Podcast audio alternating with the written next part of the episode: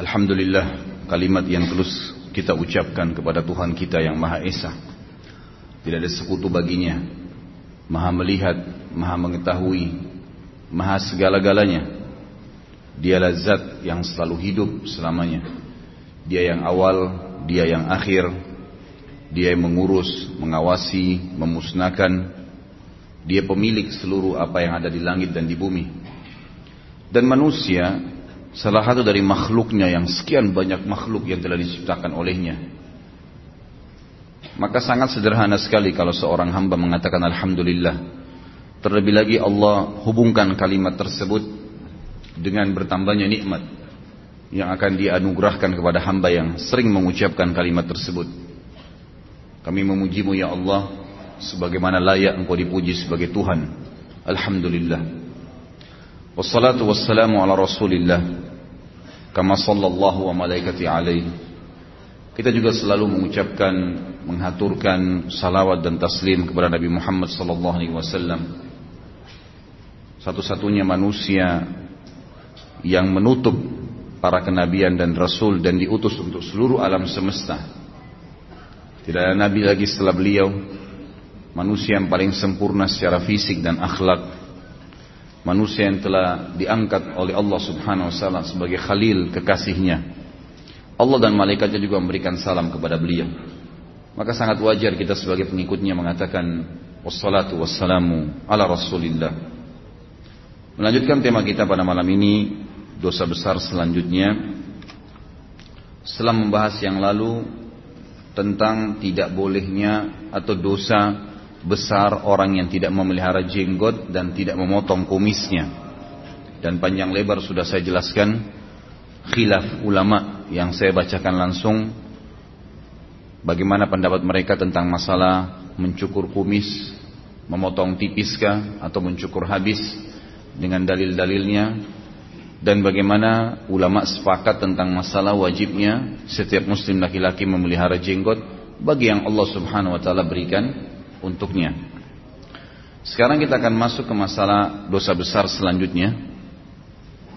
Tidak pergi berhaji sementara ia mampu.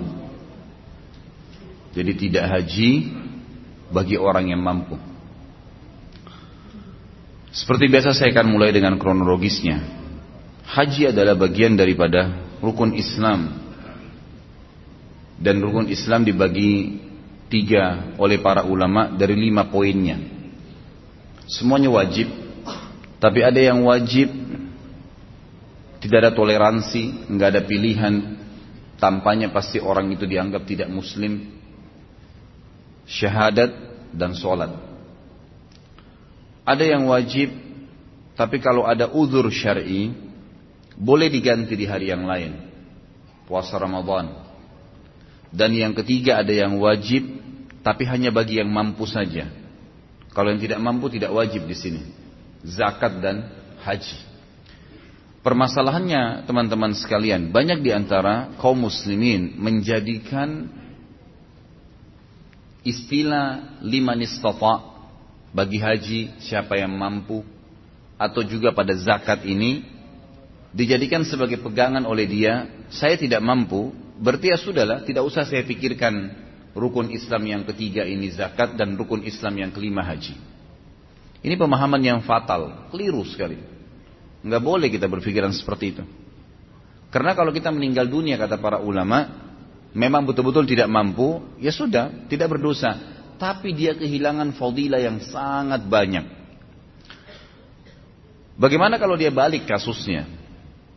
Misal dia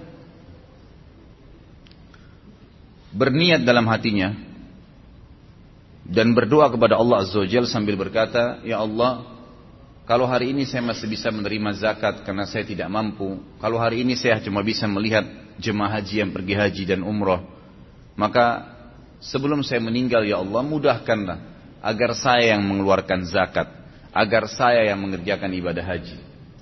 Kalau sampai dia meninggal belum sempat betul dia kerjakan zakat dan haji, dia dapat pahalanya maka berarti dia meninggal dalam kondisi menyempurnakan rukun Islamnya. Beda dengan orang tadi terkurung dengan kalimat bagi yang mampu. Jangan terkurung di kalimat itu karena kata para ulama khusus dua rukun ini sebenarnya Allah sedang menantang hamba-hambanya. Ayo maju, kerahkan potensi kalian. Bukankah semua orang sama waktu waktunya 24 jam? Bukankah semua orang sama punya dua buah mata, punya dua kuping, punya dua tangan, punya dua kaki? Bukankah semua orang sama merasakan lapar, haus, sedih, senang, capek? Semua dirasakan sama. Lalu kenapa si fulan bisa dan kita tidak bisa? Allah SWT menantang kita untuk itu. Sambil berdoa, berikhtiar, insya Allah Allah akan kabulkan. Maka sempurna bila seseorang meninggal, minimal dengan niat menyempurnakan hukum Islamnya. Kalau dia bisa amalkan, Alhamdulillah. Tapi salah kalau seandainya ada orang yang sama sekali tidak mau niat karena terkurung dengan kalimat, oh ini bagi yang mampu saja. Haji adalah ibadah yang sangat mulia. Dan haji ini awal disyariatkan adalah di zaman Ibrahim dan Ismail alaihissalam. Dan banyak kejadian dari rumah tangga, kejadian rumah e, keluarga Nabi Ibrahim alaihissalam ini yang dijadikan sebagai bagian daripada haji. Seperti kasus Hajar alaihissalam, istri Nabi Ibrahim alaihissalam. Kita tahu Nabi Ibrahim punya dua orang istri, Sarah dan Hajar. Sarah menikah dengan Ibrahim alaihissalam sampai umur 60 tahun tidak punya anak. Tapi Sarah ini tentu yang teman-teman ikuti di materi sirah saya sudah tahu. Tapi yang belum ikut saya sampaikan. Sarah ini menikah dengan Nabi Ibrahim alaihissalam dan Sarah memiliki kecantikan yang luar biasa secara fisik. Begitu pula dengan akhlaknya. Sesuai dengan Ibrahim alaihissalam juga yang sempurna karena Ibrahim alaihissalam sangat menyerupai Nabi shallallahu alaihi wasallam secara fisik dan Nabi sudah pernah saya gambarkan bagaimana gagahnya beliau secara fisik dan juga akhlak yang sempurna. Ringkas cerita suatu hari pernah Ibrahim alaihissalam membawa Sarah ke Mesir. Dan di Mesir waktu itu ada raja zalim. Suka ngambil istrinya orang. Pokoknya semua perempuan yang berstatus istri pasti diribut sama dia kalau dia suka secara fisik. Karena dia anggap tidak mungkin perempuan ini dinikahi oleh suaminya kecuali punya kelebihan. Penyakit jiwa.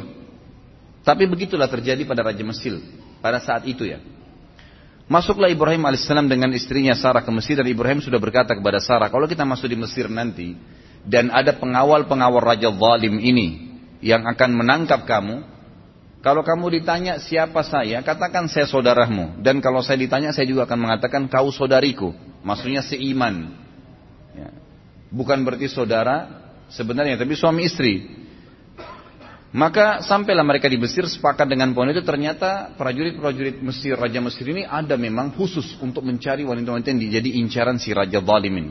Ketemu dengan Sarah, begitu mulai kecantikan Sarah sudah tidak berpengaruh lagi, dikatakan ini saudara saya, tidak percaya, pokoknya tetap kamu akan dibawa. Ringkas cerita dibawalah Sarah kepada Raja Mesir, begitu masuk depan Raja Mesir di istananya dengan lihat kecantikan yang luar biasa, tidak bisa sabar dia ingin menjamah Sarah. Waktu dia ingin menjamah Sarah, tiba-tiba tangannya stroke karena Sarah berdoa kepada Allah Azza wa Jal agar dihilangkan dari keburukannya raja ini.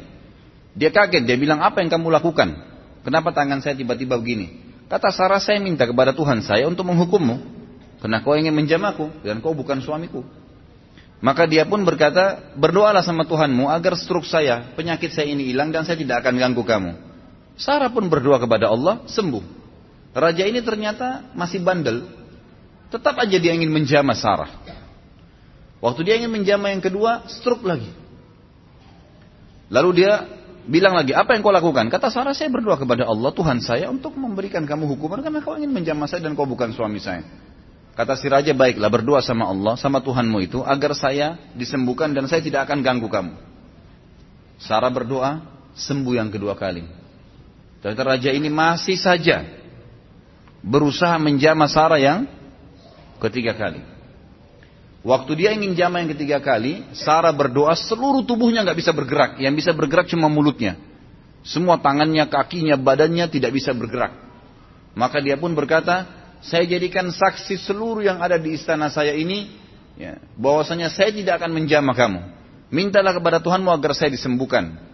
Maka Sarah pun berdoa dan akhirnya disembuhkan dan raja ini berkata, keluarkan wanita ini dari istanaku yang kalian datangkan bukan manusia tapi jin. Kisahnya begitu. Si Raja Mesir ini ternyata karena takut, ikhwan dan sekalian, khawatir. Jangan sampai Sarah ini berdoa lagi kepada Allah dan dia stroke lagi. Maka dia menghadiahkan ada dua perselisihan pendapat ahli sejarah. Dihadiahkan budak wanitanya. Yang satu lagi pendapat mengatakan anaknya dia sendiri yang perempuan dihadiahkan. Yang bernama Hajar. Hajar ini dihadiahkan oleh Raja Mesir kepada Sarah. Supaya Sarah nggak berdoa lagi sama Allah bisa stroke dia. Ringkas cerita dibawalah Hajar ini pulang ke Palestina waktu itu dan bekerja membantu Sarah. Sarah dan Hajar selisih umurnya setengah. Waktu itu umur Sarah kurang lebih 30 tahun, umurnya Hajar 15 tahun. Berjalan rumah tangga Ibrahim dan Sarah alaihimussalam semuanya sampai umur Sarah 60 tahun. Tidak punya anak. Berarti umurnya Hajar pada saat itu berapa? 30 tahun. Masya Allah. Kalau hitung umur perempuan cepat ini. Jangan tersinggung Pak Yoyo, tidak apa-apa. 30 tahun umurnya Hajar. Karena Ibrahim alaihissalam pengen punya keturunan, maka Sarah dengan niat baiknya menghadiahkan kepada Ibrahim alaihissalam budaknya Hajar, lalu Hajar lalu Hajar dibebaskan oleh Ibrahim alaihissalam dari keterbudakan, lalu kemudian dinikahi. Setahun kemudian Hajar mem, uh, hamil dan uh, setelah menikah setahun kemudian melahirkan anak laki-laki yang bernama siapa? Ismail alaihissalam. Fitrah perempuan, Sarah merasa sedih.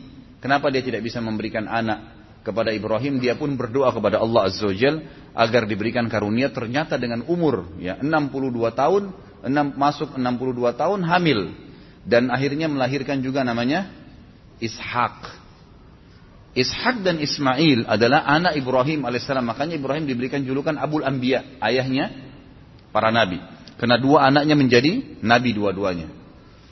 Baik, Ibrahim alaihissalam setelah memiliki anak Ismail dan sebelum lahirnya Ishak, jadi Ismail ini masih masa menyusui, masih di bawah satu tahun umurnya. Datang perintah Allah Azza wa Jal memerintahkan Ibrahim alaihissalam untuk membawa istrinya Hajar ke Mekah. Mekah waktu itu ikhwah-ikhwah sekalian adalah sebuah lembah yang tidak ada kehidupan sama sekali. Kata Allah Azza wa Jal tentang melalui lisannya Ibrahim alaihissalam, dia mengatakan, Ya Allah saya meninggalkan keluarga saya dengan kalimat Al-Quran, Biwadin gairi zi zar'in inda baitikal muharram. Rabbana liyukimus salah. Al-ayah. Ya Allah aku tinggalkan keluargaku di sebuah lembah yang tidak ada zi zara' Zi ini dalam bahasa Arab sama dengan zu digunakan kalau sesuatu yang melampaui batas, gitu kan. Jadi dikatakan zi zara artinya tidak ada tumbuhan, jangankan tumbuhan hijau, tumbuhan mati nggak ada, gersang, nggak ada kehidupan, nggak ada binatang, nggak ada pohon, nggak ada manusia, nggak ada kehidupan, lembah kosong. Tetapi kata Nabi Ibrahim alaihissalam, ya, di situ dikatakan inda baitikal muharram, tapi itu di lokasi rumahmu yang mulia. Pertanyaan kecil, Apakah di zaman Ibrahim AS Ka'bah sudah ada? Atau baru nanti dibangun oleh Ibrahim? Jawabannya sudah ada. Jadi Ka'bah itu dibangun pertama kali oleh siapa? Hah? Adam alaihissalam. Tidak usah takut salah, nggak apa-apa. Saya nggak bawa rotan. Hmm. Adam alaihissalam dengan anaknya Syith. Dua orang ini membangun Ka'bah Kemudian pada saat terjadi banjir besar, kiamat kecil di zaman Nuh alaihissalam, termasuk Ka'bah hancur pada saat itu, tinggal pondasinya. Pondasi Ka'bah ini disebutkan dalam Al-Quran namanya Bakka. Di Bakka, dalam ayat Al-Quran dikatakan, Bakka itu adalah pondasinya Ka'bah.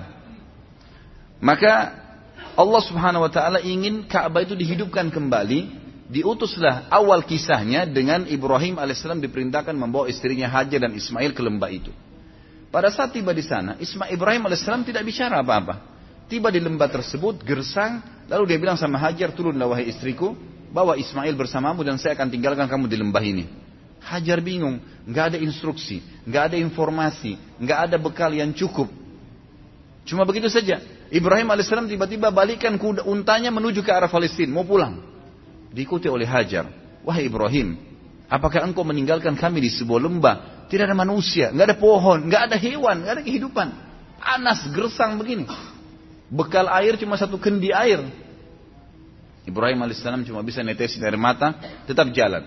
Diikuti lagi, ya Ibrahim, apakah kau tinggalkan kami di lembah tidak ada kehidupan, nggak ada manusia, nggak ada batu, nggak ada air, nggak ada pohon, nggak ada hewan. Ibrahim alaihissalam tetap jalan menangis. Yang ketiga kali Hajar bilang lagi, wahai Ibrahim, apakah kau tega membiarkan kami begini, begini dan seterusnya?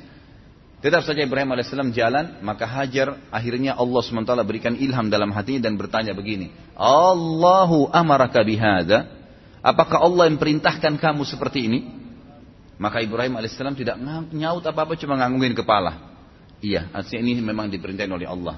Maka jawaban Hajar dengan sangat jelas dan perhatikan ya, Seseorang kalau sudah datang perintah Allah Azza wa dan dia terima perhatikan nanti apa efeknya. Apa yang Allah kasih pada saat datang sebuah ilmu, dalil, wahyu, Al-Quran dan sunnah lalu dia amalkan.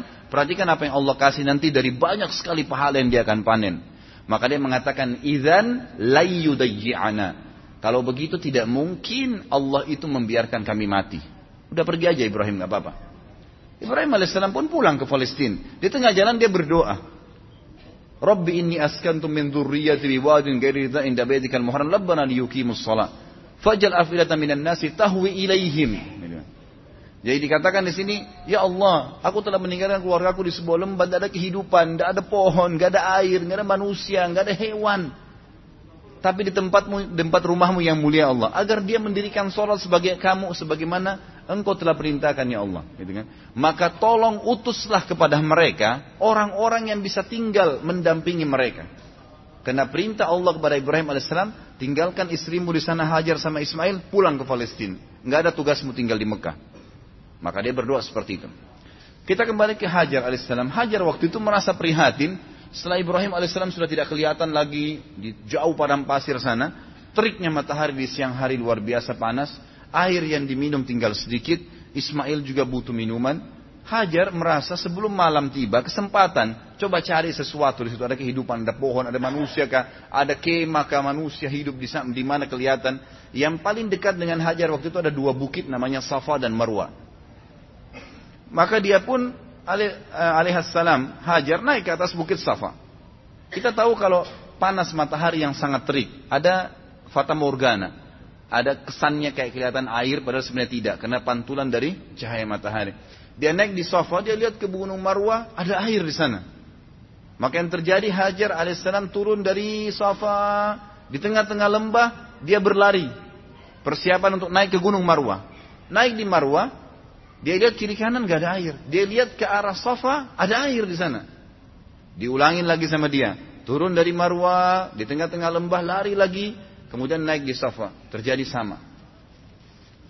Sampai tujuh kali dia bolak-balik. Dari Safa ke Marwah, Marwah ke Safa, terus begitu sampai tujuh kali. Terakhir di Marwah, dia lihat, oh berarti tidak ada ini. Gak ada air. Lalu dia kembali ke anaknya Ismail. Waktu dia kembali ke Ismail AS, dia kaget ternyata di bawah kakinya Ismail ada mata air. Ada khilaf di antara ulama tentang dari mana mata air itu. Ada yang mengatakan dari pijakan kaki untanya Ibrahim alaihissalam, tapi riwayat ini lemah. Ada yang mengatakan memang dari sentakan kaki Ismail waktu lagi menangis, itu juga lemah. Tapi ahli sejarah ada yang pakai. Yang paling kuat adalah Allah SWT mengirim Jibril dan mengepakkan sayapnya lalu keluarlah mata air tersebut. Pada saat Hajar tiba, lihat air. Bayangkan kalau kita di posisi ibu kita ini. Panas, gerah, ketakutan, gak ada keluarga.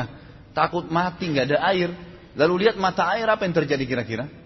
Dia datangin air tersebut dengan semangat. Lalu dia buat bendungan kecil dari padang pasir itu. Sambil mengucapkan lafat yang digunakan dalam bahasa Palestina. Bukan orang Arab ya, ini bukan bahasa Arab bahasa asli orang Palestina dia mengatakan zam zam. Artinya apa? Berkumpullah berkumpullah. Gitu. Jadi makna zam-zam itu sebenarnya. Ini rahasianya. Gitu kan. Maka dia bilang zam-zam ditutup sama dia, gitu kan? Ditutup sama dia. Kata Nabi saw, semoga Allah merahmati ibunya Ismail. Kalau dia tidak bendung, maka zam-zam akan menjadi lautan yang luas. Tapi kekhawatiran seorang ibu takut airnya habis, gitu kan? Tapi kalau dia biarin udah jelas berkah dari Allah. Jadi lautan yang luas. Bayangkan sekarang miliaran orang yang minum gak habis-habis gitu. Baik. Akhirnya pada saat itu kejadian terjadi di jazirah Arab yang lain. Di tepatnya di negeri Yaman ada bendungan namanya bendungan Ma'rib. Bendungan Ma'rib. Terkenal sekali negeri Yaman. Surah Sabah menjelaskan masalah itu. Karena mereka kufur terhadap nikmat Allah, bendungan itu Allah hancurin sehingga akhirnya di sisi barat dan timurnya negeri Sabak dulu ini penuh dengan semua di sisi baratnya buah-buahan. Semuanya jenis buah-buahan ada. Di sebelah timurnya semua jenis sayuran ada. Kaya raya mereka. Tapi karena mereka kufur, Allah hancurkan bedungannya, lalu Allah ganti dengan pohon-pohon yang berduri. Gitu kan. Ringkas cerita, keluarlah suku-suku Arab dari Yaman pada saat itu. Dan waktu itu tidak ada suku Arab kecuali di Yaman. Mereka keluar menuju ke negeri Syam. Kalau saya ibaratkan buku ini Jazirah Arab, maka di bawah ini daerah selatannya Jazirah Arab. Indonesia ada di bawah di Jawa, bawah Jazirah Arab, di selatan. Di atas ini utaranya Jazirah Arab. Di utara Jazirah Arab itu ada negeri Syam, Palestina, Syria, Lebanon, dan Yordania. Di atasnya lagi ada Turki. Di atasnya lagi ada Eropa sampai ke Amerika sana. Ya. Di sisi baratnya, ya, itu ada Rusia, ada Irak, ada Iran, Afghanistan, dan seterusnya. Sisi timurnya ada Mesir, Afrika dan seterusnya. Selatannya ada Yaman dan Asia Tenggara. Nah, dia Yaman ini kebetulan ada di Jazirah Arab bagian selatan, di bawah. Jadi mereka mau menuju ke negeri Syam. Di tengah-tengah jalan itu ada kota Mekah di tengah-tengahnya, tengah-tengah Jazirah Arab. Mereka lewatinlah Jazirah Arab itu menuju ke negeri Syam karena negeri Syam ini subur. Mereka mau pindah ke sana gitu. Ternyata lewat di dekat lembah Mekah, mereka temukan di atas lembah Mekah itu ada banyak burung berputar-putar. Nah ini kalau kalau insya Allah enggak, kalau antum kesesat di padang pasir, kehabisan air, tanda-tanda ada air situ kalau ada burung yang buat lingkaran. Itu umumnya disebutkan dalam buku-buku sejarah. Mereka bingung, setahu kami di lembah ini nggak pernah ada air, kok bisa ada burung lagi berputar-putar? Mereka mampir, utus dua orang, coba lihat di sana ada apa. Mereka kaget, mereka temukan Hajar dengan anaknya Ismail alaihissalam duduk di sebelah mata air zam-zam. Maka mereka pun punya adab dan akhlak. Mereka mengatakan, kami ingin tinggal di sini, suku kami cukup besar. Tidak disebutkan jumlah mereka, tapi yang jelas ratusan orang pada saat itu. Satu suku semuanya pindah. Dari Yaman ke negeri Syam. Dan ini hasil dari doa Nabi Shallallahu Nabi Ibrahim alaihissalam yang berdoa minta diutus kepada Hajar dan Ismail orang yang bisa hidup bersama mereka. Di suku diutuslah suku ini dan suku ini bernama suku Jurhum. Suku Jurhum. Keluarlah suku Jurhum ini terus masuk kemudian pamit dengan Hajar, wahai ibu, kami ini adalah sebuah su, su, satu suku yang besar dan kami keluar dari negeri Yaman, tapi kami nggak punya tempat tinggal. Bisa nggak kami tinggal di sini? Nanti kami bentuk komunitas, kami punya peternakan, kami juga ahli eh, apa namanya perkebunan karena mereka memang ahli perkebunan di Yaman, gitu kan. Kami akan buat dan kami akan bayar upeti. Yang penting kami bisa hidup dekat mata air ini. Kata Hajar baiklah. Maka spontan pada saat itu terbentuk komunitas kota Mekah. Ada mata air, kemudian ada penduduk yang tiba-tiba langsung dengan suku yang besar, mereka membangun rumah, mereka sudah bawa peternakan, unta, sapi, kambing dibawa dari kampungnya Yaman. Terus mereka juga sudah mahir bercocok tanam. Mereka mulai menanam-nanami wilayah Mekah itu. Ringkas cerita, menjadi rapilah Mekah itu. Mulai ada penghuni. Pada saat itu, Ismail alaihissalam tumbuh besar di tengah-tengah suku Jurhum. Perlu Bapak Ibu tahu, istilah Arab sendiri, Arab itu ada dua macam. Ada namanya Arab asli, ada Arab musta'ribah. Arab asli ini adalah turunan orang Arab yang asli. Dan Arab musta'ribah adalah orang Arab, orang yang bukan Arab terarabkan karena pernikahan atau menggunakan bahasanya. Seperti kasus sekarang Mesir. Mesir itu suku Kipti. Bukan orang Arab mereka. Irak, bukan orang Arab. Negeri Syam, Jordania, Palestina, itu bukan orang Arab mereka. Sudan, Jazair, Tunis, Maroko, Afrika Utara. Semua itu bukan orang-orang Arab mereka, suku barbar. Tapi mereka dikatakan negara Arab. Kenapa? Karena menjadikan bahasa Arab sebagai bahasa negaranya. Dan pada saat ekspansi Islam di zaman Umar bin Khattab, zaman Uthman bin Affan, mereka menikah dengan orang-orang Arab dari tabiin, dari sahabat yang bergabung sama mereka, maka dikatakanlah mereka orang-orang Arab. Ismail as bukan orang Arab. Karena beliau dari Ibrahim, Ibrahim as orang asli suku Babilonia, dari Irak. Ya, itu. Orang asli Irak, asli orang Irak namanya suku Babilonia. Maka mereka eh, Ismail berbaur sampai besar dan menikah dengan anak kepala suku Jurhum. Setelah menikah, tapi tidak disebutkan di sini prediksi umurnya Ismail AS, karena ini kisah yang cukup panjang, saya ringkaskan melihat waktunya. Maka datanglah Ibrahim AS diperintahkan oleh Allah SWT untuk mengunjungi Mekah. Beliau datang mengunjungi istrinya, tapi pada saat itu yang saya dapat dalam buku sejarah adalah setelah Ibrahim, setelah Ismail menikah dengan anak kepala suku Jurhum. Datang dan Ismail ini sangat gemar alaihissalam berburu, sangat gemar berburu. Maka uh, dia pun lagi keluar berburu, Ibrahim datang ke rumahnya lalu bertanya pada istri dari belakang pintu, di mana suamimu? Dikatakan lagi pergi berburu. Berapa lama kira-kira biasa dia berburu? Ya sekitar sebulan baru kembali. Sering kali pergi berburu sebulan baru kembali. Kemudian kata Ibrahim, bagaimana kehidupan kalian? Istrinya mengeluh. Hidup kami susah, hidup kami nggak enak, hidup kami gini. Tidak pernah lisannya mengatakan Alhamdulillah. Tidak pernah ada pujian Allah. Maka kata Ibrahim, kalau suamimu kembali titip pesan bahwasanya ada seseorang yang bernama Ibrahim mencari dia dan suruh dia mengganti tiang pintu rumahnya. Pulanglah Ibrahim alaihissalam setelah ketemu Hajar beberapa hari lalu kembali lagi ke Palestina. Ismail alaihissalam kembali, Ismail tentu sudah tahu tentang siapa Ibrahim ayahnya, sudah tahu kisahnya dari ibunya Hajar, tapi belum pernah ketemu. Sampai saat itu belum pernah ketemu. Lalu kemudian Ismail pulang ke rumahnya tanya istrinya, siapa yang datang? Oh ada tamu namanya Ibrahim, apa yang dia bilang? Dia tanya masalah-masalah kita di sini, lalu saya menyampaikan keluhan-keluhan kita semuanya, keadaan kita di sini. Lalu apa jawab apa apa pesan dia? Dia katakan gantilah tiang pintu rumahmu. Kata Ismail itu ayah saya Ibrahim, dia seorang nabi dan dia memerintahkan saya untuk menceraikanmu, maka saya akan antar ke rumahmu. Diceraikanlah istrinya yang pertama. Jadi ini bahasa Ibrahim alaihissalam yang sangat santun agar mengganti istri anaknya. Beberapa bulan kemudian datang lagi Ibrahim alaihissalam tidak disebutkan juga pasnya berapa bulan, tapi beberapa bulan dalam buku-buku sejarah. Beberapa bulan setelah itu datang Ibrahim alaihissalam kedua kali, ternyata Ismail lagi berburu lagi. Kemudian dia datang, ternyata Ismail sudah menikah dengan anak suku Jurum yang lain. Lalu Ibrahim bertanya, bagaimana kabar kamu? Di mana Ismail? Dia bilang, suami saya lagi berburu. Bagaimana kehidupan kalian? Istri yang kedua ini semuanya pujian kepada Allah. Alhamdulillah hidup kami cukup, Alhamdulillah kami bahagia, Alhamdulillah begini. Selalu muji Allah. Maka kata Ibrahim alaihissalam kalau suami kau kembali katakan ada tamunya datang bernama Ibrahim dan sampaikan agar dia mempertahankan tiang pintu rumahnya.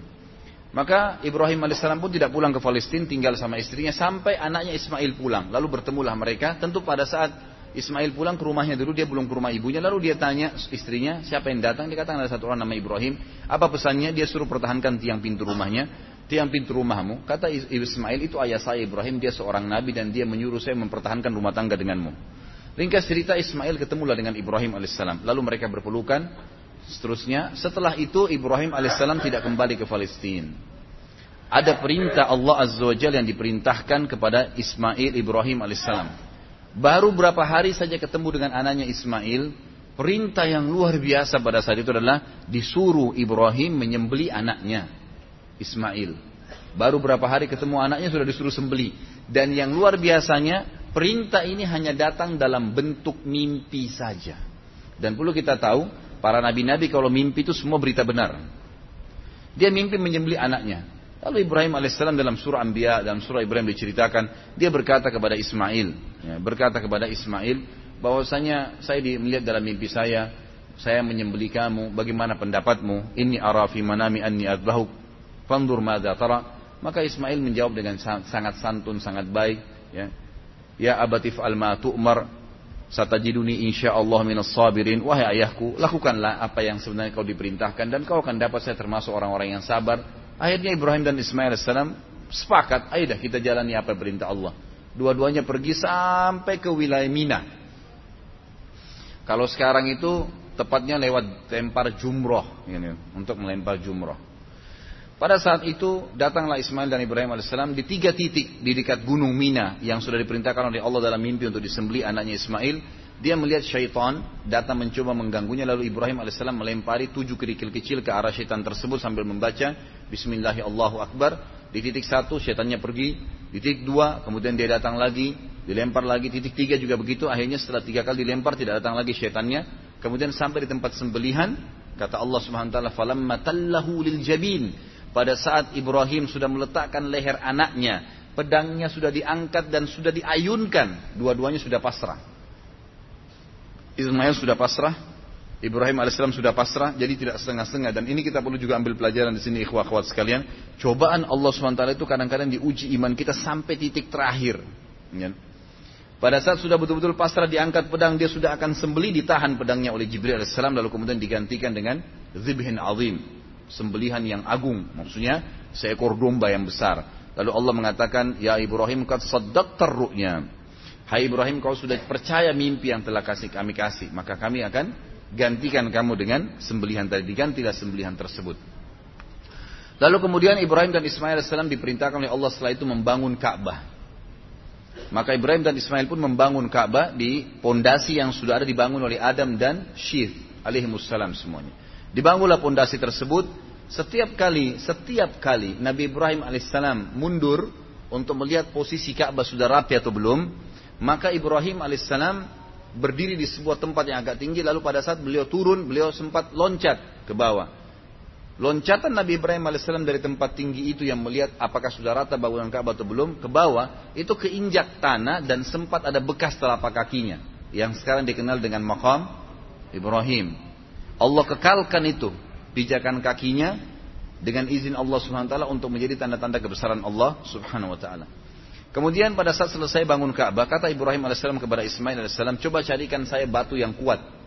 Agar bisa bangunan ini kuat pondasinya. Karena memang posisinya berdiri. Karena memang bangunan ini tadinya didirikan dari tanah liat yang dibasahkan lalu dikeringkan lalu kemudian disusun. Jadi mudah runtuh. Gitu kan. Maka Ismail pun AS keliling di sekitar padang pasir situ mencari. Dan lama kemudian dia bawa datang Hajar Aswad. Hajar Aswad ini tadinya warna putih terang. Tapi karena dosanya anak Adam jadi menjadi hitam. Diturunkanlah, kemudian Nabi Ismail salam membawa dengan bentuk warna hitam. Kata Ibrahim dari mana kau dapatkan? Dia bilang dari Allah utus e, turunkan kepada saya. Lalu dinaikkanlah batu tersebut ditaruh di podasi di posisi sekarang Hajar Aswad. Setelah selesai tempat tersebut sudah ada air zam-zam tadi, sudah ada tempat Hajar mencari Safa dan Marwa air, sudah ada sembelihan tadi yang tidak jadi, Ka'bah sudah terbangun, sudah ada Hajar Aswad, Allah Subhanahu wa taala menyempurnakan berkata kepada Ibrahim melalui Jibril alaihissalam perintahkan wahai Ibrahim seluruh manusia di muka bumi agar haji. Dalam riwayat sahih kata Ibrahim alaihissalam, "Wa ma sauti?" Sampai di mana suaraku ya Allah? Nggak bisa, suaraku nggak mampu nyampein ke seluruh pelosok muka bumi ini. Kata malaikat Jibril, ma'alaika illal balak. Tugasmu hanya menyampaikan. Maka Ibrahim alaihissalam pun mencari gunung tertinggi di Mekah pada saat itu. Sebagian ahli sejarah mengatakan di Jabal Rahmah yang ada di ya di Arafah. Tapi ini riwayat ya sebuah asar, tidak disebutkan tentang kesahihannya. Ringkas cerita Ibrahim alaihissalam, ya ada yang beriwayat mengatakan naik di atas Ka'bah lalu berteriak mengatakan wahai sekalian orang-orang yang beriman berhajilah dalam riwayat ini dikatakan suara Ibrahim alaihissalam dibawa oleh angin ke seluruh pelosok muka bumi. Dan semua orang beriman dengar dan kemudian mereka datang. Bahkan Allah SWT menceritakan datang orang-orang tersebut sampai dhamir. Pakai dhamir itu artinya unta-unta yang kurus karena jauhnya mereka jalan. Gitu kan. Diutus datanglah mereka dalam ibadah haji. Lalu rangkaian semua tadi yang dilakukan Ibrahim alaihissalam dengan keluarganya menjadi rangkaian ibadah haji. Kita satu-satu pilah-pilah. Hajar alaihissalam. Karena ikhlasnya menerima perintah Allah kepada suaminya. Ikhlasnya mentaati suaminya. Ikhlasnya mencari air buat diri dan, dan anaknya. Apa yang terjadi? Allah subhanahu wa ta'ala menjadikan antara Safa dan Marwah bagian daripada ibadah haji dan umrah.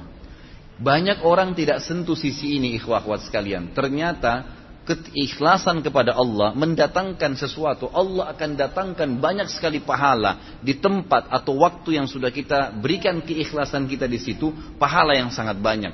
Karena selama orang sa'i, selama orang sa'i, dari pertama diperintahkan di zaman Ibrahim alaihissalam sampai hari kiamat, tetap akan ada orang-orang yang sa'i. Sebelum terjadinya kiamat, yang dihancurnya semua muka bumi ini, akan ada orang sa'i. Sekarang kalau anda umroh, kemarin saya baru balik, mungkin ya di tempat sa'i itu bisa, kalau kita bilang 10 ribu orang itu mungkin masih sedikit. Di lantai satu, di lantai dasar, di lantai atasnya, lantai dua penuh orang-orang sa'i. Bolak balik, yang ini sudah tahallul, yang ini masih belum, gitu kan? Terus begitu, tidak berhenti. Siapa yang panen pahalanya? Hajar alaihissalam. Karena itu diambil dari perilaku Hajar. Ini kadang-kadang tidak disentuh nih. Sampai berlari kecilnya pun sekarang diperintahkan oleh Nabi SAW agar berlari kecil bagi laki-laki, gitu kan? Sekarang kerajaan Saudi kasih lampu hijau, keikhlasan tuh. Kemudian nama Zamzam sendiri, dari mana kalimat Zamzam? Hajar. Pernah nggak anda benar antum dengar pendapat ulama yang mengatakan selama kalimat Zamzam diucapkan Hajar dapat pahalanya? Karena kalimat itu dari dia. Selama diucapkan dan tidak bisa diganti namanya zam-zam itu. Nggak bisa. Memang sudah begitu namanya. Air zam-zam. Dari lisannya hajar. Selama diucapkan zam-zam pahalanya didapat oleh hajar. Ikhlas. Mendatangkan banyak sekali rentetan pahala. Berapa juta miliaran orang minum air zam-zam. Dari zaman Nabi SAW saya kalau kita hitung sudah 1400 tahun. Sampai hari ini masih banyak orang minum. Setiap jemaah haji umroh pulang pasti dikasih hadiah oleh kerajaan Saudi itu. 5 liter. Kalau dulu 10 liter sekarang sudah 5 liter. Berapa banyak tuh? Ribuan orang tiap hari bolak-balik masuk keluar, masuk keluar. Berapa banyak pahala yang didapatkan? Kemudian Ibrahim alaihissalam dengan tulus pada saat mimpi melihat akan menyembeli anaknya, dia jalankan perintah Allah. Apa yang terjadi? Diterapkan sebagai kurban. Setiap tahun kita mengadakan idul kurban. Berapa banyak hewan yang dikurbankan setiap tahun? Begitu juga jumlah pahala Ibrahim dan Ismail alaihissalam. Dibangun Ka'bah. Selama Ka'bah menjadi kiblat, sebelum jadi kiblat pun ditawafi. Sampai hari kiamat nanti sebelum diruntuhkan atau sebelum runtuh, selama ada orang tawaf Ibrahim dan Ismail panen pahalanya. Hajar Aswad dicium. Yang dapatkan Hajar Aswad Ibrahim Ismail alaihissalam. Makam Ibrahim disunnahkan kita sholat di belakangnya dua rakaat. Ya, bukan karena makamnya tapi karena perintah Allah e, supaya mengenang ya Ibrahim alaihissalam memang betul membangun Ka'bah itu. Terus begitu. Kemudian di Jumrah, di Mina, tempat yang akan disembeli tadi Ismail, syaitan sempat mengganggu Ibrahim dan Ismail salam sempat dilempar batu tiga titik. Sekarang menjadi jumrah, jumrah sugra, wusta dan kubra. Melontar, kecil, sedang, dan besar. Seperti itu. Tapi saya sarankan jangan pernah lempar, jangan bilang melontar syaitan. Tidak ada lontar syaitan, tidak ada syaitan di situ. Itu cuma simbolik perintah Allah. Sebagaimana kita sujud ke Ka'bah, Ka'bah simbolik. Ka'bah itu kan batu. Kita tidak boleh sembah Ka'bahnya. Kita melakukan perintah menghadap Ka'bah, iya. Karena Ka'bah batu. Kalau kita sembah Ka'bah, berarti kita sama saya sembah berhala. Karena bedanya Ka'bah batu, bentuknya rumah. Kalau orang-orang musyrik dulu membuat apa? Patung. Gambar burung lah, gambar manusia lah, kan begitu. Jadi bukan tujuannya menyembah Ka'bahnya tapi karena perintah Allah Subhanahu wa taala. Selama Ka'bah ditawafi, selama orang sholat menghadap kiblat, selama dikenal makam Ibrahim ada sholat di belakangnya, minum air zam-zam, semua satu keluarga ini panen pahalanya. Itulah buah keikhlasan. Lalu keluarlah di sini perintah ya, ibadah haji. Haji ini teman-teman sekalian, satu paket haji itu enam hari. Berapa hari? Enam. Dua hari sunnah, empat hari wajib. Jelas ya? Dari tanggal 8 Zulhijjah sampai 13 Zulhijjah. Tanggal 8 Zulhijjah sunnah. Tanggal 13 Zulhijjah sunnah. Jadi tanggal 8 hari pertama haji itu sunnah, hadir tidak hadir nggak ada masalah nanti saya jelaskan lebih jauh. Tanggal 13 juga sunnah. Yang wajib 4 hari, 9, 10, 11, 12. Ini yang wajib. Yang rukun kalau antum tidak hadir, tidak haji namanya satu, tanggal sembilan hari Arafah. Baik, saya jelaskan lebih jauh. Jemaah haji disunnahkan pada tanggal delapan Zulhijjah menggunakan kain ihram. Maaf, sebelumnya dulu. Haji ada tiga macam ya. Haji itu ada haji ifrat, haji saja, tidak diikuti dengan umroh. Ini biasanya penduduk Mekah sama Jeddah yang lakukan. Yang kedua haji tamattu. Haji tamattu ini tamattu artinya menikmati, Biasanya ini lebih banyak kayak kita di Asia Tenggara. Ini umroh dulu, setelah umroh, tahallul, buka baju ihramnya pakai baju biasa, nunggu di Mekah sampai tanggal 8. Nanti tanggal 8 baru pakai baju ihram untuk haji. Itu namanya bertamattu, artinya dia menikmati ganti baju, tidak berlaku hukum ihram sampai masuk tanggal 8 Zulhijjah. Ini hukumnya umroh dan baru haji. Yang ketiga haji kiron. Haji kiron ini haji dulu baru umroh. Ini juga ada rukun, ada hukum-hukum sendiri. Ringkas cerita saya ingin jelaskan masalah haji. Haji itu tanggal 8 dianjurkan pakai ihram, laki-laki dan perempuan. Kalau laki-laki mereka menggunakan ihram dua lembar kain. Nanti saya jelaskan di rukun-rukun haji. Tapi ringkas cerita mereka pakai baju ihram tanggal 8 itu, semua jemaah haji masuk ke Mina, ini sunnah, boleh boleh hadir boleh enggak. Tapi tentu rugi ya. Makanya kalau anda mau haji tanya travelnya, tanggal 8 masuk di Mina enggak? Kalau masuk ikutin, karena itu bagus. Sayang sekali. Tanggal 8 itu jemaah haji masuk ke Mina dari waktu duha mereka menginap pada hari itu tanggal 8 sampai besok pagi tanggal 9. Yang mereka lakukan adalah menjamak sholat duhur asar di waktu duhur, jamak qasar takdim. Digabung duhur asar, ya, dijamak, kemudian di qasar, dipangkas, yang boleh dipangkas hanya yang empat rakaat menjadi dua. Duhur asar dan isya. Jadi empat menjadi dua. Kemudian takdim di waktu duhur. Setelah itu di waktu maghrib mereka juga sholat maghrib tetap ya jamak sama isya. Kemudian di kasar isya-nya saja dua rakaat karena maghrib nggak boleh di kasar. Kemudian takdim di waktu maghrib. Sampai besok mereka kerjanya membaca Quran, berzikir, hadir di majelis ilmu, biasa travel-travel adakan pengajian. Sampai besok tanggal 9 habis sholat duha, ini masuk ke hari yang kedua dan ini rukun haji. Tanpa ini nggak bisa. Menuju ke Arafah, padang Arafah. Nabi SAW wukuf di Arafah di dekat di dekat uh, Gunung Rahmah atau Jabal Rahmah di sana. Kemudian beliau mengatakan saya wukuf di sini dan seluruh Arafah adalah lokasi wukuf. Dan beliau mengatakan al-hajju Arafah. Haji itu intinya hadir di Arafah. Yang tidak hadir maka tidak dianggap haji. Nabi SAW memerintahkan agar orang wukuf pada saat itu dari terbit matahari sampai terbenam matahari. Tidak boleh keluar dari Arafah sebelum terbenam matahari. Apa pun alasannya. Yang keluar dari batas Arafah batal hajinya. Makanya kerajaan Saudi, ya, semoga Allah berikan kebaikan karena kebaikan-kebaikan mereka ini gitu kan. Kalau ada jemaah haji dari seluruh dunia yang datang sudah telanjur niat haji, maka pada hari ini tanggal 9 mereka walaupun stroke, mereka tidak sadar selama masih bernafas dipakaikan baju ihram, dibawa pakai ambulan ke Arafah. Di atas ambulan dihadirkan di situ. Karena dengan dia hadir berarti dia hadir haji. Sampai terbenam matahari. Di perbatasan antara Arafah dengan Musdalifah, tempat yang setelahnya nanti akan didatangin, ada polisi berdiri dan menahan semua jemaah haji, nggak boleh keluar. Karena kalau keluar batal hajinya. Makanya mereka di situ. Dan saya sarankan kalau ada bapak ibu yang kebetulan akan haji insya Allah, maka maksimalkan waktu ibadah pada saat itu. Karena Nabi Wasallam betul-betul tanda kutip memaksa dirinya ibadah di hari Arafah, terutama antara habis asar sampai terbenam matahari. Gak apa-apa sebentar.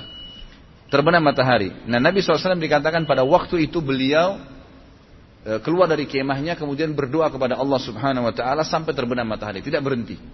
Saya kalau waktu bimbing haji saya contohkan pada jemaah setelah sholat asar kita nggak ada pembicaraan lagi apa-apa, langsung berdoa kepada Allah Subhanahu Wa Taala. Dianjurkan di Arafah duhur asarnya dijama kasar takdim. Digabung di kasar duhur asar dua rakaat dan ditakdim di waktu duhur. Jadi waktunya panjang. Jangan sibuk dengan makanan, minuman, ngobrol orang, gosip. Ini banyak di haji kita ini, sayang sekali. Apalagi semoga Allah berikan hari yang dari kampung-kampung kadang-kadang subhanallah. Pernah saya lewat lagi musim haji waktu saya masih mahasiswa. Karena kamar mandi WC-WC-nya itu di luar-luar di Padang Arafah. Orang-orang kita anggap seperti di kampungnya. Ibu-ibunya mandi pakai sarung. Cuma sampai di dadanya. Jemaah haji dari Afrika pada nonton. Gitu. Itu yang terjadi. Sampai kadang-kadang dinasihatin, dinasihatin. Ini masalahnya. Mestinya pembimbing haji mengingatkan masalah ini. Itu banyak sering terjadi gitu kan. Jadi tidak boleh. Atau mungkin mereka pergi haji mohon maaf mengajak orang yang bukan ahlinya, bukan ahli ilmu. Yang diajak adalah mohon maaf saya bahasakan ini seorang pelawak misalnya atau seorang ini boleh saja dia ikut kalau dia mau haji tapi ini diajak supaya travelnya laku. Orang datang di Arafah dibuat ketawa. Ini bukan tujuannya. Arafah saatnya bertaubat nangis sama Allah Subhanahu wa taala mestinya gitu kan?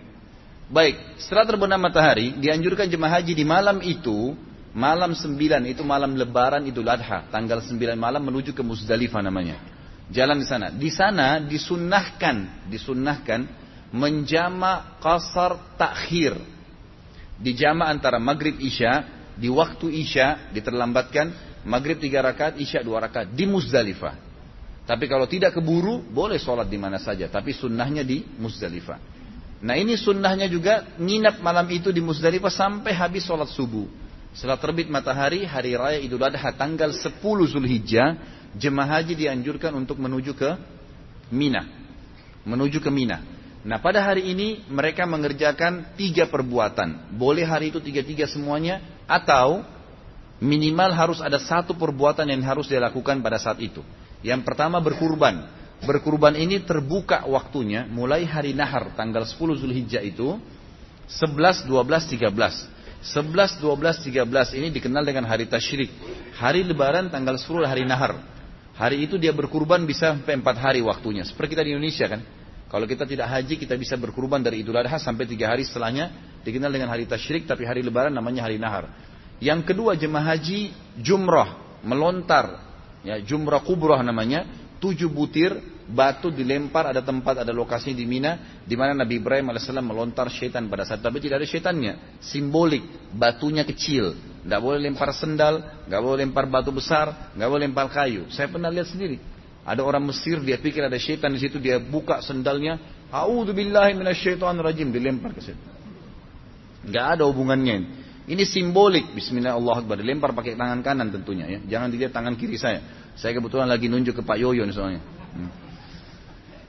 Baik, jadi jumrah pada hari itu. Kemudian yang ketiga tawaf ifadah, tawaf wajibnya haji. Kalau jemaah haji kerjakan pada hari tanggal 10 salah satu dari tiga perbuatan ini mereka sudah boleh bertahallul, cukur rambut, gitu kan? Kemudian mereka boleh ganti baju biasa. Tapi yang wajib dikerjakan hari itu adalah jumrah, melontar tadi.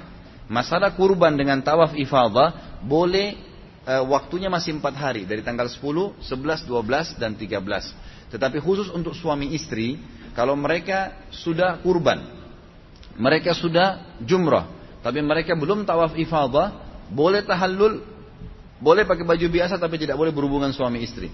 Tapi kalau mereka sudah tawaf ifadah, tawaf wajib haji maka sudah boleh berhubungan suami istri, tahalul dan berhubungan suami istri.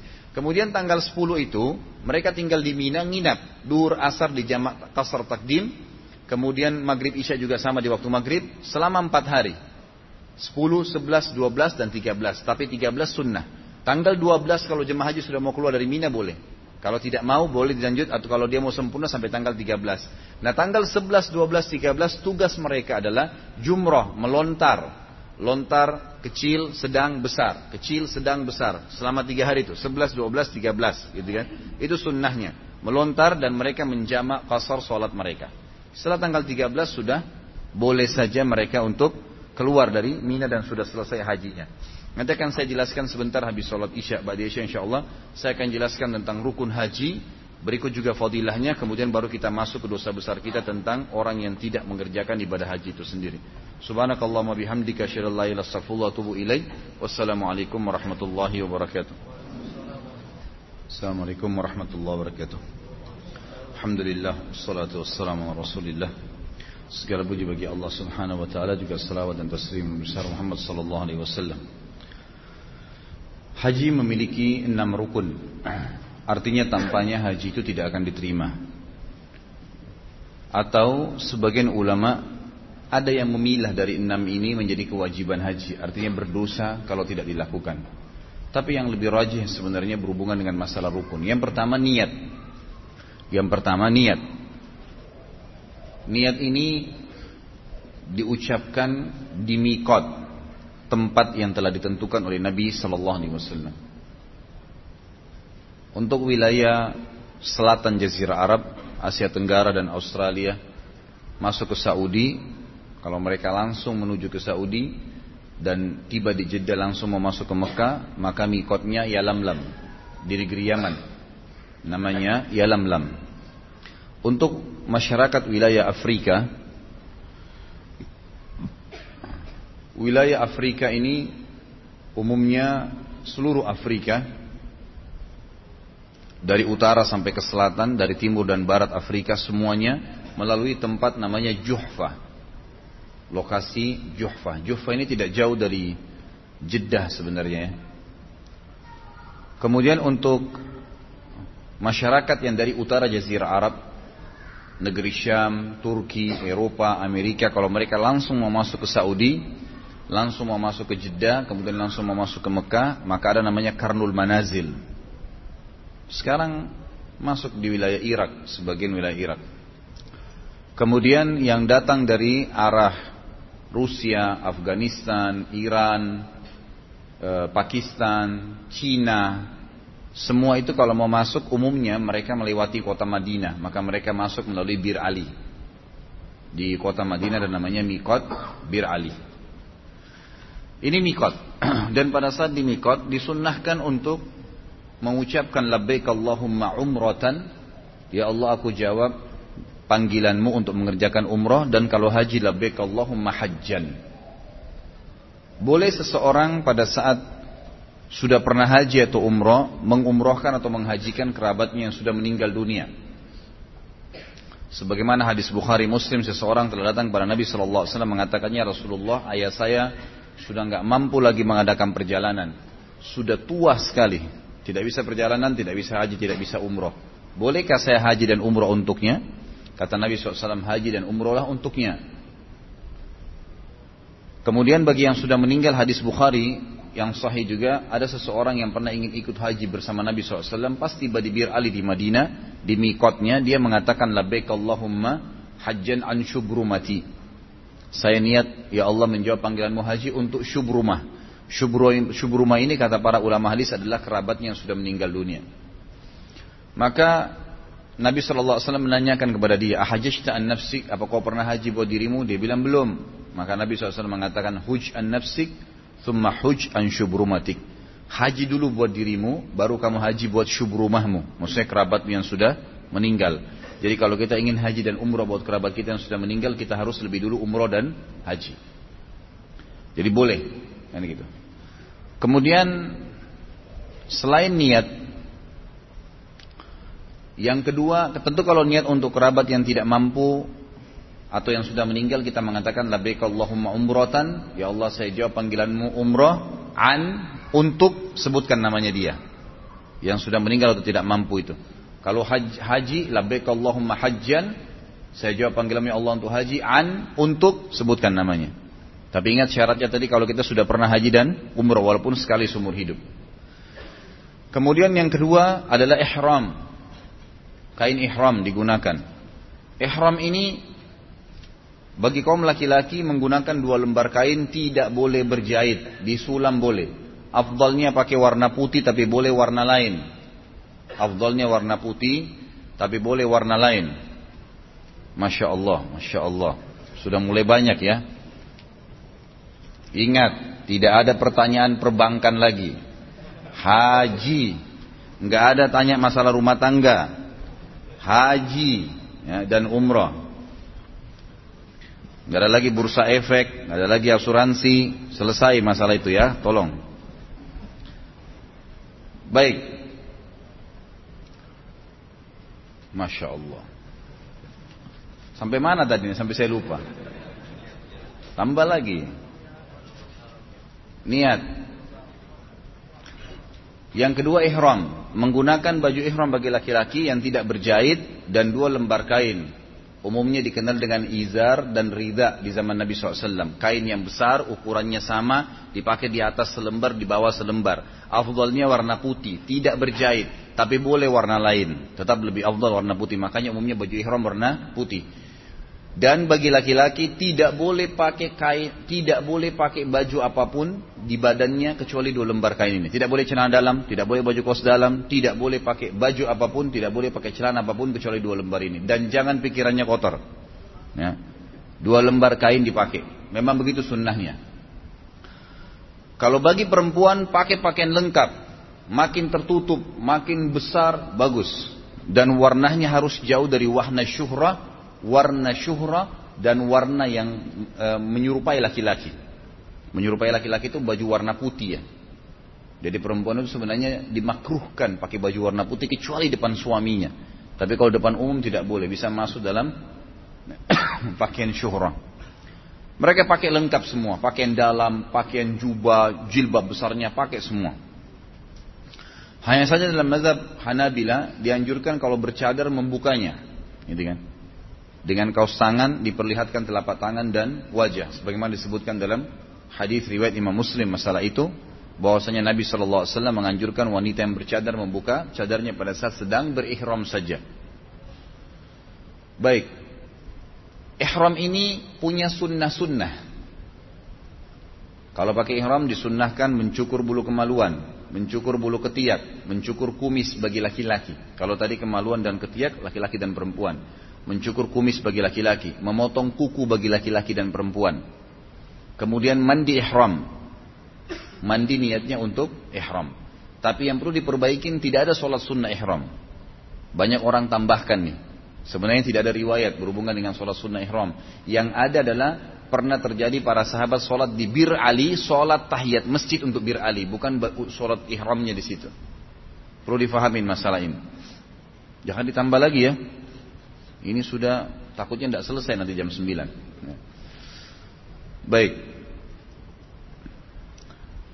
Dari sunnah itu dianjurkan dilakukan kalau yang biasa saya bimbing, kalau anda dari Mekah, eh, maaf, dari Madinah, dari Indonesia masuk ke Madinah dulu, ya misal biasa gitu kan, travel kita tiba Jeddah ke Madinah dulu, berapa hari, tiga hari baru ke Mekah. Kalau seperti ini, maka saya bimbing jemaah saya untuk menyelesaikan urusan ihram dan urusan semua sunnah-sunnahnya di hotel. Jadi pagi hari sudah sarapan, pakainya semua sudah rapi, ditaruh di koper, yang ada cuma baju ihram, dia mandi ihram di hotel, dia potong kukunya, cukur bulu kemaluannya, ketiaknya segala diselesaikan, itu di hotel. Maka dia keluar ke hotel di bus, ke bus menuju ke Bir Ali dan kemudian ke Mekah ini sudah pakai baju ihram. Nggak ada lagi urusan. Jadi nggak usah turun ke mikot, repot-repot antri, ganti baju, baru mandi di sana, jadi panjang nanti. Umumnya jemaah saya Alhamdulillah, mereka sudah siap, kita lewat mikot, cuma lewat, kita bahkan tidak turun lagi lewat langsung saya bimbing niatnya kalau yang belum paham lalu kemudian kita langsung menuju ke Mekah. Itu jauh lebih baik, menghemat waktu. Dan saya sarankan teman-teman travel, kebanyakan mereka meninggalkan Madinah biasanya habis sholat duhur. Ini sayang sebenarnya. Nggak ada masalah, bisa saja dia sholat duhur, kemudian dia jamaah asar di Masjid Nabawi. Tentu besar juga pahalanya, seribu-seribu pahala. Seribu duhur, seribu asar, pahalanya begitu. Tetapi, kalau saya nggak, saya ubah, saya masuk, eh, saya tinggalkan kota Madinah di hari akan ke Mekah itu jam 9 pagi. Jadi selesai sarapan, selesai sholat duha, itu sudah keluar dari Masjid Nabawi dari Madinah, kita sudah menuju ke Mekah. Jadi nanti tiba di Mekah itu pas sebelum azan asar. Maka kita sholat duhur asarnya di Mekah, pahalanya 100 ribu. Beda pahalanya. Dan habis sholat asar, itu udah langsung bisa umroh. Insya Allah azan isya sudah selesai umrohnya. Tapi kalau kita tinggalkan Madinah habis duhur, biasanya nanti tiba di Mekah itu Isya. Kemudian makan malam segala jam 10 malam baru mulai umroh. Akhirnya jam 2 malam baru selesai umrohnya. Jadi panjang, jadi lama. Ya, lebih baik diselesaikan seperti tadi. Ini saran saya saja. Kalau mau Alhamdulillah, kalau enggak enggak apa-apa. Tapi ini adalah bagian daripada itu. Ringkasnya adalah kita tadi sunnah-sunnah ihramnya sudah ada. Kemudian kalau sudah ihram dan sudah niat di mikot, ada hal-hal yang dilarang. Ada yang dilarang. Masya Allah. Cukup, cukup. Antum ini kayak sudah satu bulan, dua bulan tidak ketemu sama anak. Bertanyanya Masya Allah kayak balas dendam. Gitu. Tambah lagi. Akhwat nggak tambah juga. Sampai mana tadi ini? Cukup pertanyaan ya. Jadi dari uh, setelah selesai mikot, ada setelah ihram dan niat ada larangan. Kalau sudah antum pakai ihram, sudah lewat mikot, tempat niat dan sudah niat, maka sudah nggak boleh potong kuku, nggak boleh cabut bulu di badan, tidak boleh mencabut apa pun bulu di badan ya, tidak boleh menggunakan wangi-wangian. Kalau sebelum niat masih baru ihram, baru mau ihram lagi mandi, boleh pakai sabun berwangi nggak apa-apa. Masih boleh pakai roll on, nggak ada masalah. Tetapi kalau sudah niat dan ihram tidak boleh lagi pakai wangi-wangian. Termasuk kalau tiba di Mekah, biasanya sebelum umroh travel izinkan masuk kamar hotel dulu untuk ganti untuk uh, letakkan baju segala makan malam. Jangan mandi pakai sabun, gitu kan? Nah biasa sabunnya ada wanginya, itu memang ada larangan.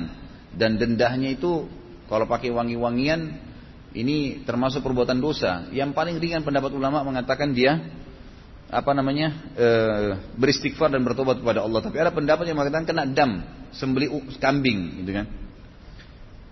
Kemudian larangan yang lain juga tidak boleh mengucapkan kalimat syahwat. Rafas namanya. Tidak boleh melakukan perbuatan syahwat. Menyentuh fisik. Namanya fusuk. Kan itu. Ini tidak boleh. Walaupun sama istri. Kalau sudah niat, sudah ihram, nggak boleh bicara apa pun mengundang syahwat dengan istri. Ini dilarang. Kalau sampai berhubungan biologis walaupun sama istrinya, ya, maka batal umur atau hajinya. Nggak boleh. Ini dilarang. Nanti selesai tahallul cukur rambut silahkan, gitu kan? Orang yang sedang ihram tidak boleh menikah, tidak boleh dinikahkan, tidak boleh melamar, tidak boleh melamar. Lagi ihram. Selesai lepas ihram silahkan. Karena kadang-kadang sering terjadi orang yang tidak paham, Mungkin ada seorang bapak sama ibu berangkat, lalu dia punya anak perempuan, dia lihat di sana ada anak laki-laki yang masya Allah bagus imannya dan segala. Lalu kemudian lagi pakai baju ihram, kemudian dia tawarkan, kamu nanti nikah sama anak saya ya, itu nggak boleh. Nggak boleh pembicaraan masalah seperti itu. Lagi ihram nggak boleh. Kata Nabi SAW, orang yang ihram tidak boleh menikah, tidak boleh dinikahkan. Ya, dia tidak boleh menikahkan, dia tidak boleh menikah, tidak boleh melamar, tidak boleh dilamar. Bagi ihram tidak boleh. Orang lagi ihram juga tidak boleh berburu hewan. Tentu ini tidak terjadi buat kita, tapi ada dari zaman dulu orang biasanya kena perjalanan jauh untuk ada bekal di jalanan mereka temukan hewan yang liar mereka buru hewan itu. Nah orang kalau lagi ihram tidak boleh berburu hewan darat. Kalau ada yang melakukan maka dia kena denda dia harus menyembeli salah satu dari tiga hewan kambing, sapi atau unta. Nanti dilihat ukuran hewan. Kalau dia berburu rusa misalnya atau lebih kecil daripada itu kelinci, maka dia sembeli sebagai dendanya kambing. Kalau se, se, seukuran dengan sapi, maka sapi. Kalau lebih besar daripada itu, maka utah, gitu kan? Seperti itu. Ini larangan-larangan ihram. Nah, tidak boleh dilanggar. Termasuk larangan ihram tidak boleh tadi menggunakan wangi-wangi, tidak boleh bagi laki-laki menutup kepalanya yang langsung lengket di atas kepala seperti kopiah, surban, imamah, nggak boleh. Kalau perempuan tentu boleh saja kena jilbab, gitu kan? Tapi kalau yang tidak melengket langsung di kepala boleh, seperti payung, nggak ada masalah. Atap mobil, nggak ada masalah. Mungkin antum kaget kalau saya bilang atap mobil, karena orang-orang Syiah busnya itu dicabut atapnya. Pemahamannya mereka begitu. Kalau saya biasa kadang-kadang bercanda sama teman-teman, Allah sudah susahin dia sebelum di akhirat. Udah panas-panasin dirinya setengah mati karena kesalahpahaman dalam hukum syar'i. Ini larangan ihram. Ini rukun yang kedua. Rukun pertama niat, rukun kedua ihram. Rukun yang ketiga tawaf. Tawaf di Ka'bah. Dimulai dari Hajar Aswad di sebelah kiri kita, menjadikan Ka'bah sebelah kiri dan biasanya di sebelah kanan kita itu ada lampu warna hijau ditaruh oleh kerajaan Saudi supaya tanda bahwasanya itu lurusan daripada Hajar Aswad. Dimulai. Mulainya bisa dengan mencium Hajar Aswad kalau bisa, kalau nggak bisa beri isyarat dengan telapak tangan seperti ini. Bismillahi Allahu Akbar satu kali saja, tidak ada cium jauh. Ada orang Allah Akbar. Nggak ada itu. Bismillah Allah Akbar sekali saja, gitu kan? Dan hanya di Hajar Aswad. Karena ada orang di Hajar Aswad dan Rukun Yamani, semuanya sama. Di sebelum Hajar Aswad dan Rukun Yamani, gitu kan? Itu juga tidak ada. Hajar Rukun Yamani cuma sunnahnya diusap. Nanti akan saya jelaskan dalam masalah ini, gitu kan? Jadi ikhwan dan akhwat sekalian dimulai tawaf dari Hajar Aswad, dimulai dari Hajar Aswad, kemudian mulai Bismillah Allah Akbar, disunnahkan, disunnahkan bukan wajib laki-laki itu berlari mempercepat langkahnya di tiga putaran pertama dengan memperlihatkan lengan sebelah kanannya bagi laki-laki saja. Kemudian di putaran keempat, lima, enam, tujuh mereka kembali menutup pundaknya. Sementara tawaf bebas, berdoa apa saja. Kalau saya sarankan jemaah saya berdoa dalam bahasa dia. Gak usah terlalu terikat dengan bahasa Arab. Karena mungkin dia punya hajat. Mungkin ada orang tidak mengerti bahkan bahasa Indonesia. Ada yang pergi umroh haji itu bahasa kampung. Silakan pakai bahasanya. Kecuali antara rukun Yamani dengan Hajar Aswad. Kalau kita ibaratkan uh, ini Ka'bah, misal, mohon maaf di sini Hajar Aswad. Sebelum Hajar Aswad, di sebelah sini sudut yang sebelumnya namanya rukun Yamani. Karena ke arah sana itu negeri Yaman. Rukun Yamani antara rukun Yamani dengan Hajar Aswad disunnahkan membaca doa khusus memang. Rabbana atina fid dunya hasanah wa fil akhirati hasanah wa qina adzabannar wa adkhilnal jannata ma'al abrar. Ya Rabbul alamin ini dianjurkan dibaca. Dan disunnahkan mengusap rukun yamani. Mengusap sunnah. Tetapi khusus bagi yang sedang berihram, saya sarankan jangan mengusap karena wangi itu, ada minyak wanginya. Kalau antum selesai umroh nanti, Gitu kan sudah tahallul, udah pakai baju biasa, cuman mau datang sholat di masjid haram, antum mau tawaf sunnah silahkan. Nanti pegang rukun yamani nggak masalah, karena kalau lagi tidak ihram boleh wangi, nggak masalah. Itu saja yang disuruh baca. Selebihnya boleh bebas baca apa saja. Tawaf tidak boleh memotong jalan dari hijir Ismail. Ini Ka'bah, ini Hajar Aswad tadi.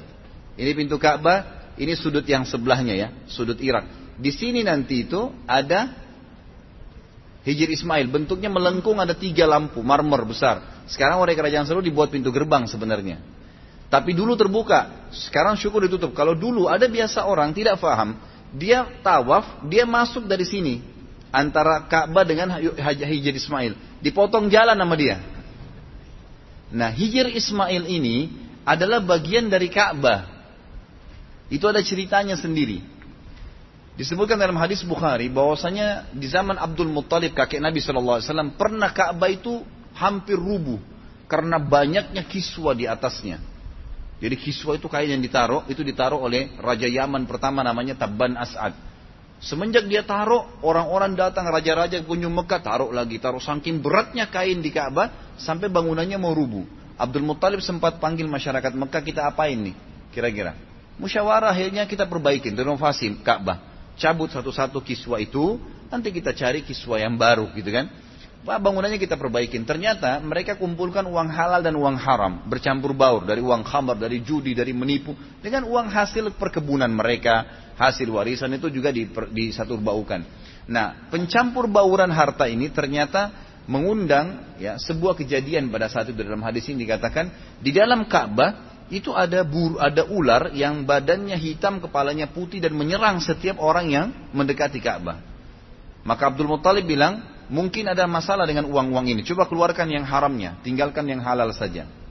Maka mereka setelah mengeluarkan semua uang yang haram dan mereka tahu yang haram mana sesuai dengan agama Ibrahim alaihissalam. Karena permasalahan masyarakat Mekah hanya musyrik. Ya. Mereka hanya menyembah berhala atau menjadikan berhala sebagai perantara dengan Allah. Mereka tahu ada Tuhan namanya Allah. Sebagian hukum-hukum seperti tawaf, seperti ibadah haji Nabi Ibrahim AS mereka masih kerjakan. Tapi dicampur baurkan dengan kemusyrikan. Gitu kan? Itu yang terjadi. Maka mereka keluarkan harta haramnya, sisa yang halal. Nah harta yang halal hanya cukup membangun Ka'bah seukuran Ka'bah sekarang. Hijir Ismail tadinya masuk dalam Ka'bah. Karena duitnya nggak cukup, maka cuma sampai di situ. Apa kata Nabi SAW dalam hadis Bukhari Muslim kepada Aisyah radhiallahu laula anna qaumiki hadithu ahdi bi Islam la amartu la amartu Ka'bata eh, la amartu Ka'bata ala qawaid Ibrahim. Kalau seandainya bukan karena kaummu kata Nabi SAW kepada Aisyah baru mengenal Islam wahai Aisyah maka saya saya akan bangun Ka'bah kembali seperti bangunan pondasinya Ibrahim alaihissalam. Tapi karena Nabi SAW diamin, semua sahabat diamin, sekarang semua juga ulama diamin, dibiarkan saja begitu. Tapi ini sedikit masukan. Baik, tawaflah. Tujuh kali. Nggak gugur itu. Terpisah ya. Masalah orang tua tidak menjadikan haknya anak, dia berdosa.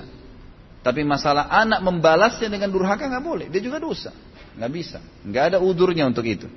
Dahulukan orang tua, tetap saja. Masalah di Jatim mungkin bisa dikirimin apa kebutuhannya, dibantu. Karena di Jakarta tetap kita tinggal serumah dengan orang tua angkat dan kita memberikan yang kita mampu. Tetap kita prioritaskan orang tua kita. Bagaimana cara membayar dam umroh yang sekian tahun yang lalu ketika sudah ambil mikot pakai minyak kayu putih. Lupa untuk bayar dam. Ketika itu eh, ketika itu dan mutawifnya bilang tidak perlu bayar dam. Jazakallah khair. Saya mau tanya dulu, uh, atau ini dijawab secara, tentu dijawab sendiri ya bagi penanya. Kalau seandainya pada saat itu Anda pakai minyak kayu putihnya sengaja, tahu hukumnya itu tidak boleh, tapi dipakai, maka itu kena dam. Dan caranya sederhana, kalau ada keluarga yang lagi umroh, ada yang lagi haji, titipin aja uang. Atau Anda datangin travel mana saja di Jakarta, sampaikan mungkin terutama insya Allah travel-travel yang sudah mengikuti sunnah datangin, saya pernah harus bayar dam di musim haji, tolong saya titipin ini. Berapa sih dam? 400 real, ini 400 real saya bayar, gitu kan? Itu bisa. Kapan sekapan saja anda datangin bisa. Tapi kalau anda lakukan tidak sengaja, setelah pakai baru sadar, itu tidak tidak ada dam memang, nggak ada dam di situ, tidak sengaja, gitu kan? Apakah boleh berdoa sambil menangis dan menempelkan wajah, dada dan tangan ketika berdoa di multazam? Ini tidak ada sunnahnya. Tidak ada pernah riwayat menjelaskan di multazam boleh orang melakukan bergelantungan, menciumnya atau menempelkan pipi ini tidak pernah. Tapi memang banyak orang yang melakukan ya. Banyak orang melakukan di pintu Ka'bah. Setahu saya tidak pernah ada riwayat yang menjelaskan masalah itu. Apa itu dam di dalam haji? Dam itu kurban disembelihnya kambing karena pelanggaran yang terjadi. Apakah tahallul merupakan sunnah dari zaman Nabi Ibrahim alaihissalam? Allahu alam kalau tahallul. Saya tidak tahu. Yang saya tahu dari zaman Nabi Shallallahu Alaihi Wasallam. Apakah itu dari zaman Ibrahim? Karena tadi rentetan sejarah semua memang tidak ada tahallul. Tidak ada tahallul ya. Jadi yang kita tahu Allahu alam mungkin ada. Saya tidak tahu. Yang saya tahu di zaman Nabi Shallallahu Alaihi Wasallam. Apakah menaruh barang ketika hendak sholat merupakan perbuatan bid'ah? Karena ada ustadz sunnah yang bilang mengeluarkan handphone, dompet dan lain-lain ketika hendak sholat perbuatan bid'ah. Allahu alam yang saya tahu tidak, dia ada masalah. Kalau darurat, ya. misal handphone bunyi mengganggu, maka boleh dipencet, tapi bukan melihatnya, gitu kan? Jadi kalau darurat sekali, karena ini ada hadis Bukhari menjelaskan, Nabi SAW pernah mengatakan kalau seseorang di antara kalian lagi sholat terganggu dengan ingusnya, maaf, atau lendir karena dia lagi batuk, maka sebaiknya dia mengeluarkan ke sebelah kirinya. Karena di depannya Allah dan sebelah kanannya malaikat. Ulama mengambil daripada hadis Bukhari ini yang sahih, bahwasanya boleh seseorang kalau terganggu dalam sholat, menyelesaikan itu. Tapi sebatas mengingatkan. Makanya fatwa ini dilebarkan oleh para ulama sekarang seperti orang kalau safnya tidak rapat di sebelah, ditarik tangannya temannya di sebelah untuk merapatkan saf, dibolehkan. Saf kosong dia melangkah. Karena hadis Nabi SAW mengatakan sebaik langkah yang terbaik di muka bumi adalah langkah yang memenuhi saf yang sedang kosong. Kan gitu. Jadi Allah alam kalau saya lihat dari pendapat-pendapat ulama yang saya ketahui, kalau itu darurat maka nggak ada masalah. Darurat, gitu kan, bukan disengaja. Dan Imam Syafi'i rahimahullah mengatakan ini pendapat yang paling tegas ya dalam masalah gerakan sholat. Beliau mengatakan kalau orang melakukan gerakan sholat tiga kali secara sengaja, sia-sia, batal sholatnya, kata Imam Syafi'i. Tapi dalam tiga kali itu adalah kalau terisi dengan gerakan sia-sia. Selama bukan gerakan sia-sia darurat, dia flu berat, netes terus ingusnya. Maka dia darurat, kalau dia tidak mengusap dengan sapu tangan atau tisu, maka akan terus mengganggu sholat dia dan bisa mengotori sejadah. Maka boleh dia mengusapnya. Ini ini bukan gerakan sia-sia. Karena Imam Syafi'i pun yang paling tegas dalam pembatalan sholat dengan gerakan mengatakan kalau tiga kali sia-sia. Tapi kalau tiga kali itu tidak sia-sia maka tidak ada masalah bagi beliau. Jumhur ulama lebih terbuka lagi. Jadi kan lebih terbuka lagi. Apakah bacaan ketika hendak iqamah? Adakah bacaan ketika hendak iqamah? Sebagaimana ketika azan eh, ada azan, yang saya tahu adalah mengikuti seperti ucapan muadzin pada saat iqamah. Karena Nabi SAW mengikutinya. Dan pada saat terlintas qad qamatis shalah itu beliau membaca akamah Allah wa adama. Gitu kan? Itu ada riwayat diriwayatkan oleh Imam Ahmad yang saya ketahui Allah alam. Setelahnya nggak ada doa khusus karena doa itu cuma ada doa setelah azan. Ketika orang makan atau minum pakaian uh, minum makan minum atau pakaian haram maka doanya doa orang tersebut tertolak. Namun apabila dia didolimi apakah doanya e, akan dikabulkan? Karena dua orang yang terzalimi makbul tetap diterima. Tetap diterima walaupun makanan minumannya haram. Tapi kalau dia terzalimi doanya diterima. Karena ada indikasi yang membuka dia untuk bisa diterima doanya. Masalah dia terzalimi Apakah boleh membedakan harga barang yang saya jual kepada pelanggan utama? Ini apa hubungannya sama haji nih?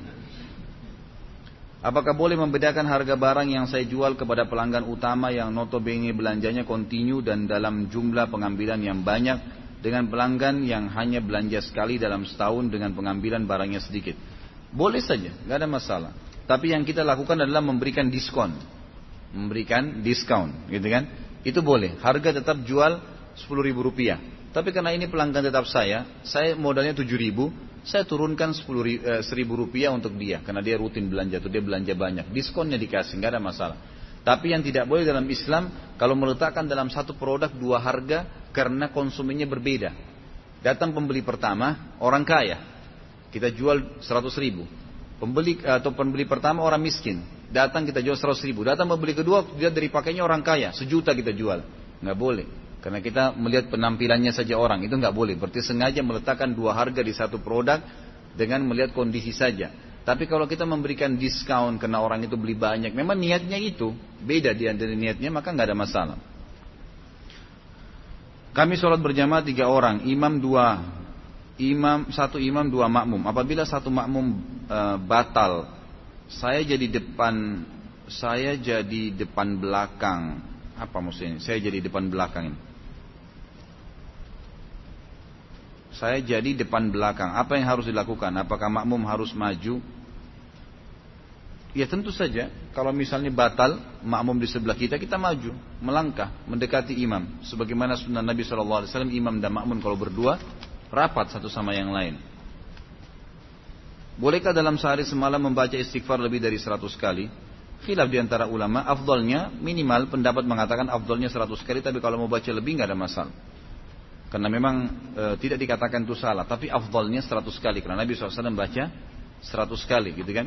Karena dalam kisah yang Imam Ahmad rahimahullah yang menemui orang yang terus beristighfar tanpa batas dalam sehari sehingga semuanya diijabah doanya itu karena fadilah istighfar yang dibaca lebih dari 100 kali. Apakah benar apabila kita akan memasuki rumah membaca Qul huwallahu ahad ayat 1 sampai ayat 5 al-ikhlas dapat menolak kemiskinan penghuninya? Allahu alam. Saya nggak pernah temukan nih. Apakah kulullah dibaca pada saat mau bangun masuk rumah itu bisa menghilangkan kemiskinan? Saya tidak tahu. Mohon penjelasan tata cara sholat tahajud beserta zikir dan doanya. Masya Allah, satu buku ini. Kembali ke buku, ada buku penjelasan tentang sholat tahajud dan ada buku kecil kan pustaka Ibnu Umar itu. Tahajud dan tata caranya, bacaannya dan segala itu panjang lebar. Saya jelasin sampai subuh nanti. Ada dua hal yang mengganjal. Apa hukumnya berangkat haji dengan visa bisnis? Haji non kota. Tidak ada masalah. Boleh-boleh saja. Ya, karena visa itu kan memang dikeluarkan oleh kerajaan Saudi, dibolehkan. Saat ini banyak travel membolehkan wanita tanpa mahram berangkat umroh haji dengan dalih pemerintah pemerintah mahramnya apa hukumnya? Tentu sudah pernah panjang lebar saya jelaskan ini dan mohon maaf saya tidak jawab lagi ini karena sudah sering saya ulangin perselisihan ulama bisa kembali ke YouTube lihat aja nanti di sana. Ustaz ada yang ingin saya tanyakan bagaimana hukumnya berhaji dengan uang hasil berhutang ini ulama lebih cenderung mengatakan boleh tapi dengan syarat. Dia yakin dia bisa bayar. Artinya gini, kita ada income, ada pendapatan, ada bisnis, ada gaji, gitu kan? Ada seseorang bilang kamu pergi haji aja, nanti kamu bayar. Tiap bulan kita bisa cicil, nggak ada masalah. Karena kita tahu kita bisa bayar. Yang tidak boleh berhutang dan tidak jelas. Kita tidak tahu kapan bisa bayar, tidak ada aset, nggak ada sesuatu. Ini tidak boleh. Karena ini berarti masuk memaksakan diri dan dia bukan orang yang mampu pada saat itu. Gitu kan? Tapi dia masuk mampu kalau dia memang sudah ingin berhutang, kemudian dia yakin dia bisa membayarnya. Apakah ibadah haji seseorang sah apabila tidak semua rukun haji dikerjakan karena orang tersebut meninggal, semisal saat e, mengerjakan tawaf meninggal? Tentu kalau dia sudah hadir di Arafah, sah hajinya. Sudah Arafah ya. Kemudian nanti dia tawaf ifadah meninggal atau lagi sa'i meninggal atau lagi uh, apa mabit di Mina meninggal itu sudah sah saja, gitu kan? Tapi kalau dia meninggal sebelum haji, maka insya Allah kita berharap Allah berikan pahala haji ya. Tapi apakah dia di, dia sudah berhaji ya belum pada saat itu karena belum hadir di Arafah. Berapa waktu yang lalu saya bertemu dengan orang yang meyakini bahwa Allah tidak berada di atas arsh. Menurut pemahaman pemahamannya Allah tidak sama dengan makhluknya karena makhluk itu memiliki dimensi tempat. Sedangkan dengan meyakini Allah berada di atas arsh, artinya meyakini Allah memiliki dimensi tempat atau dengan kata lain menyamakan Allah dengan makhluknya. Adapun ayat Al-Quran tentang keberadaan Allah di atas arsy bukan seperti itu memahaminya dan ayat tersebut harus ditakwil. Pertanyaannya, bagaimana pemahaman ini bisa berkembang? Apakah para ulama salaf pernah menghadapi kaum yang berpikiran seperti ini? Ini sebenarnya e, karena keluar dari rel hadis Nabi Shallallahu Alaihi Wasallam. Nabi Shallallahu Alaihi Wasallam sendiri tidak pernah berbicara tentang bagaimana bersemayamnya Allah di atas arsh. Para sahabat juga mendiami masalah itu.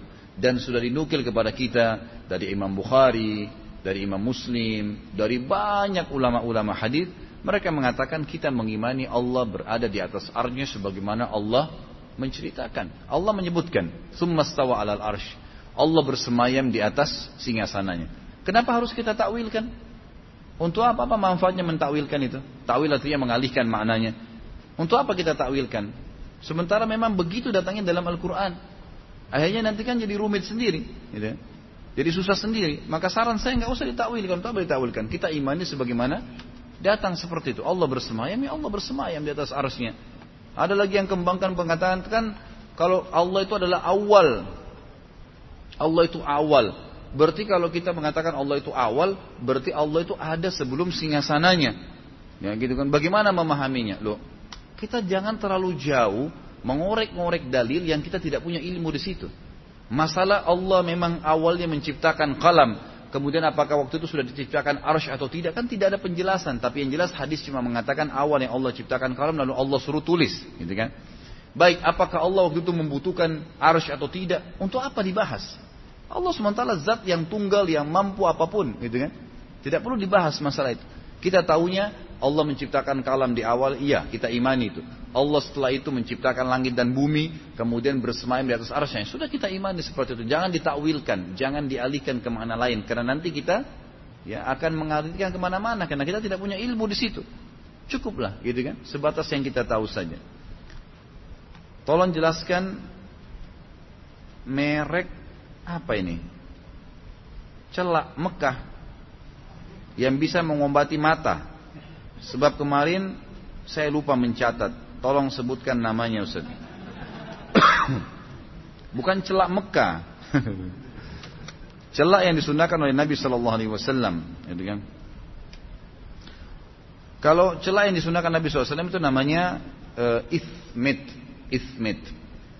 Alif, tha, mim, dal. Kata Nabi SAW, pakailah ithmit karena dia akan menguatkan pandangan mata kalian dan menumbuhkan bulu mata. Ismet ada dua macam. Ada yang merah, ada yang hitam. Ada yang panas dan ada yang dingin. Biasanya itu dipakai di zaman Nabi Wasallam. Kalau yang panas itu dipakai di musim dingin, kalau yang dingin dipakai di musim panas. Dan biasanya kalau yang panas itu yang berwarna merah.